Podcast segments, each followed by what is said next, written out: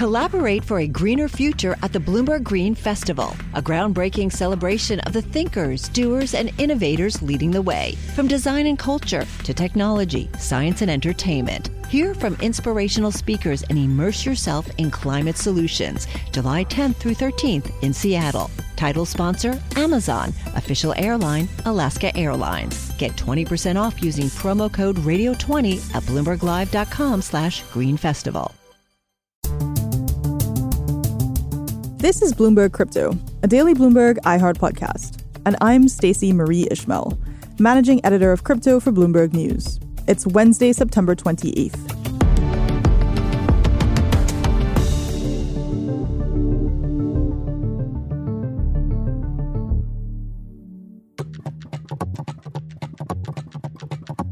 I'm Emily Nicolle, crypto blogger for Bloomberg News, in today for Stacey Marie. If you've ever found yourself on crypto Twitter, you'll be familiar with the hype machine that keeps the industry's thousands of projects going. Rallying cries of WAGMI, an acronym for We're All Going to Make It, and To the Moon abound, found in tweets from accounts with colourful graphic profile pictures and usually a hashtag or two. But there are always two sides to a coin, and if you've come across a Twitter display name featuring the tulip emoji, you might have found a crypto skeptic instead a reference to the Dutch tulip mania of the 1600s.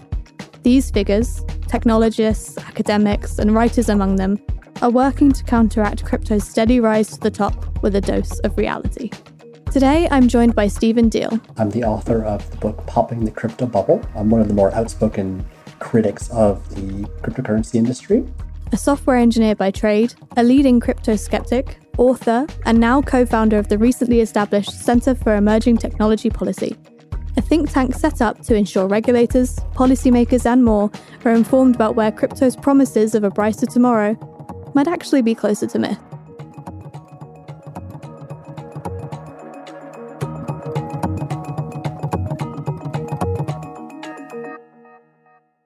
So you often write about kind of the common misconceptions around crypto and blockchain and the things that it promises to solve. We're here to talk about those particular kinds of myths today. So what are some of those problems? Can you explain them to so, us? So cryptocurrencies are broadly speaking a, a, new form of highly speculative investment uh, that's emerged in the last few years out of the birth of Bitcoin.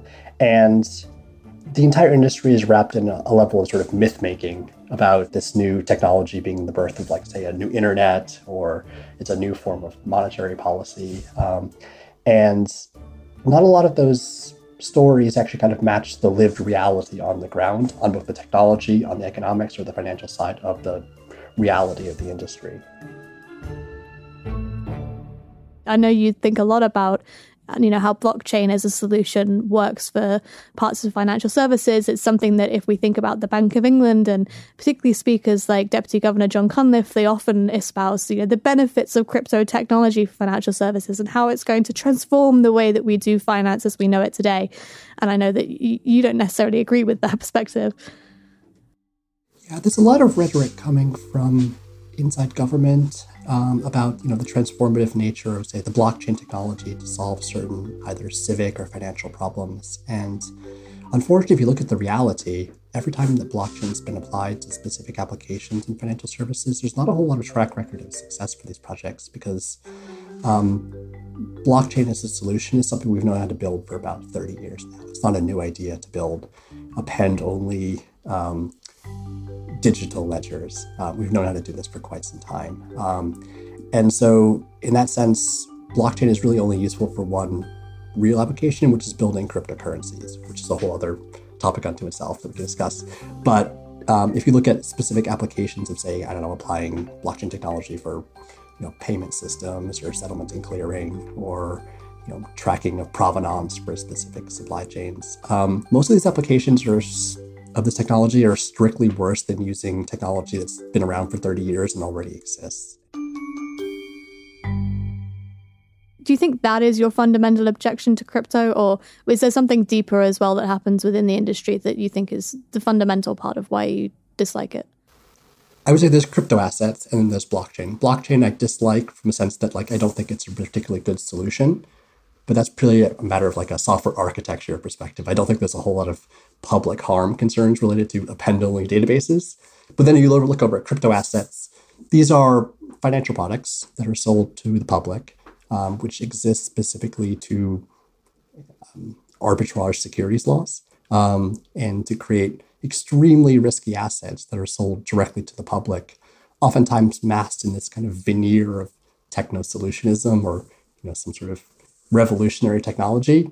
And the technology itself is questionable at best, and the financial assets themselves come wrapped in an enormous amount of risks and some very dubious economics. And and what about the social side of this too? Because a frequent retort in crypto is that tokenized versions of assets are going to fix a variety of issues in developing countries like El Salvador. Banking the unbanked. That's something I always get told when we ask about Bitcoin is that it's an alternative monetary system that's going to bring everybody out of poverty and save the world from censorship. The reason that most people are unbanked is simply because they don't have enough money to hold a bank account. Um, and it's unclear to me that you know it's this private money issued by corporations, um, which is highly volatile. Its value is actually going to address any of those issues. So I fundamentally disagree with the notion that creating new private forms of money uh, is the solution to the unbanked. What the unbanked need is probably like basic bank accounts subsidized by the government um, and enough money to be able to you know hold those accounts. And those are hard problems to solve. And I don't think crypto has many answers to those. You need only look at El Salvador because in the last year they've been running an experiment trying to use Bitcoin as legal tender there, and um, it's not going well, to put it bluntly. We had several speakers from the Crypto Policy Symposium come who were El Salvadorian citizens and talk about their lived experience on the ground in El Salvador. And it turns out, really, Bitcoin, because of its very basic economic design, cannot function as money.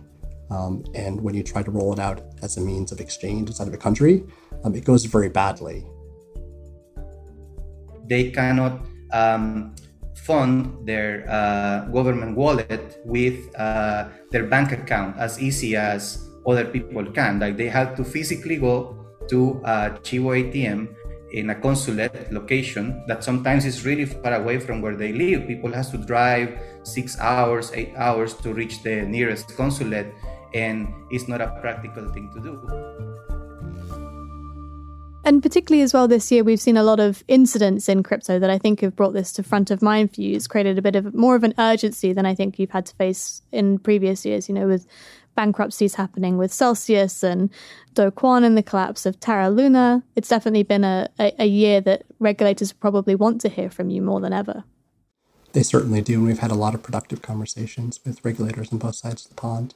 Um, certainly, what you're seeing is sort of the inevitable outcome of an industry that has been purposely built outside of regulation.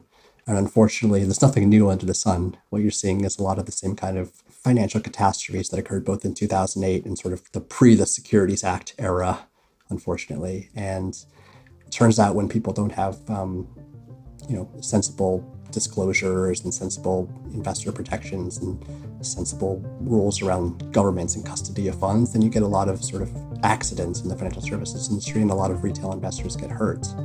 And I think we all recognize that, even on the crypto industry, that there needs to be some framework put in place so that members of the general public are not so much exposed to these financial risks.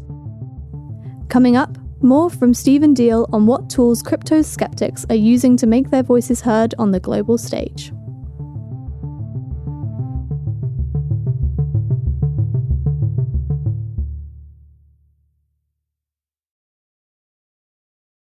Collaborate for a greener future at the Bloomberg Green Festival, a groundbreaking celebration of the thinkers, doers, and innovators leading the way, from design and culture to technology, science, and entertainment. Hear from inspirational speakers and immerse yourself in climate solutions. July 10th through 13th in Seattle. Title sponsor Amazon. Official airline Alaska Airlines. Get 20% off using promo code radio20 at bloomberglive.com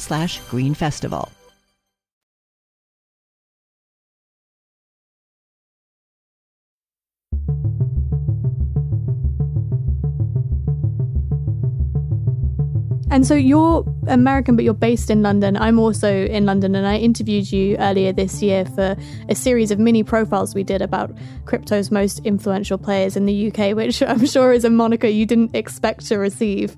Um, but you've done a lot of work recently with regulators in the UK and Europe and in the US as well on crypto's encroachment into finance, particularly. We've had several regulations announced this year alone in the UK and Europe. Um, what trends have you been seeing in the financial services industry with crypto? And how do you think policymakers should approach that, either, you know, to be to be containing it, providing rules for it, um, or should, you know, banks be running away with blockchain? There's definitely been a rise in interest um, in crypto assets from what I consider the traditional financial services sector. It's still very much sort of a separate world um, because there's sort of the regulated world of banks and normal financial institutions, and there's the crypto world, which is largely, you know, set up in offshore tax shelters and exists largely outside of the regulatory perimeter at the moment. The Securities Act from the 1930s is a very broad brush and it paints a very robust framework that we've been using for almost the last hundred years. And I agree with Chairman Gensler from the Securities Exchange Commissions that almost all crypto assets are securities contracts. And we know how to regulate securities contracts. Um, there's a rather robust framework around uh, disclosures, reporting, um, and investor protections around these assets that we know very well. And just because a security is offered on a blockchain uh, versus, say, like a stock certificate doesn't really change the underlying legal reality of what these are. And once crypto assets are brought within the regulatory perimeter and classified as securities, I think a lot of the risks go away. Finally, I wanted to find out where you think crypto will be in five or 10 years' time. You know, do you think that it's going to be a fully legally regulated industry and everyone will be registered as broker dealers and that'll be, you know, all above board?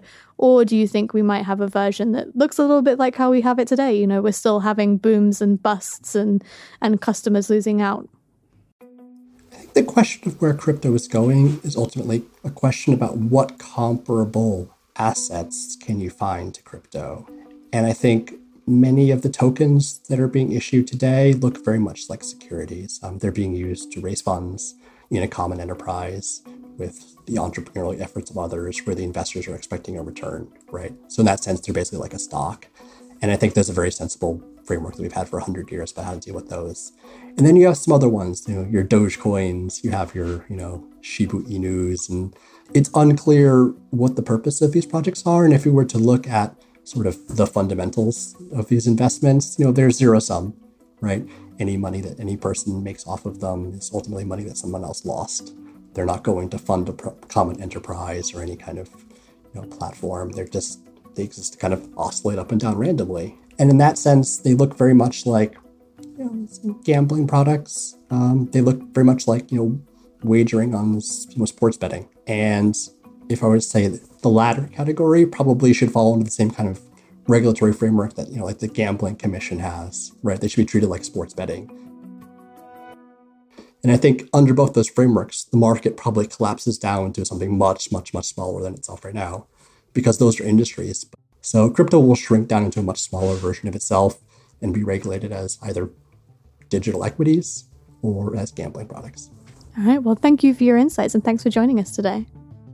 You can find more reporting like this on the Bloomberg Terminal, on Bloomberg.com, in the Bloomberg Crypto newsletter, and you can follow me on Twitter at Emily J. Nicolle. I'm Emily Nicolle, in today for Stacey Marie Ishmael.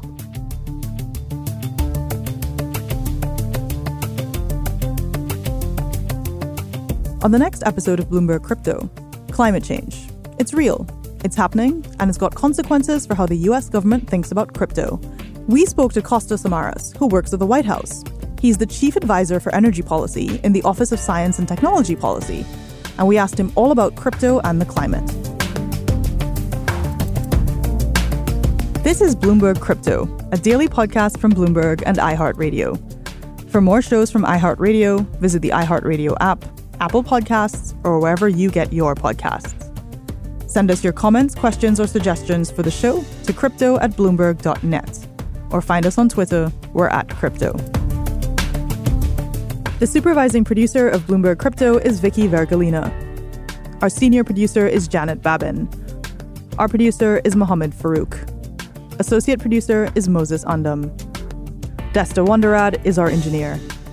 Original music by Leo Sidran. I'm Stacey Marie Ishmael. We'll be back tomorrow.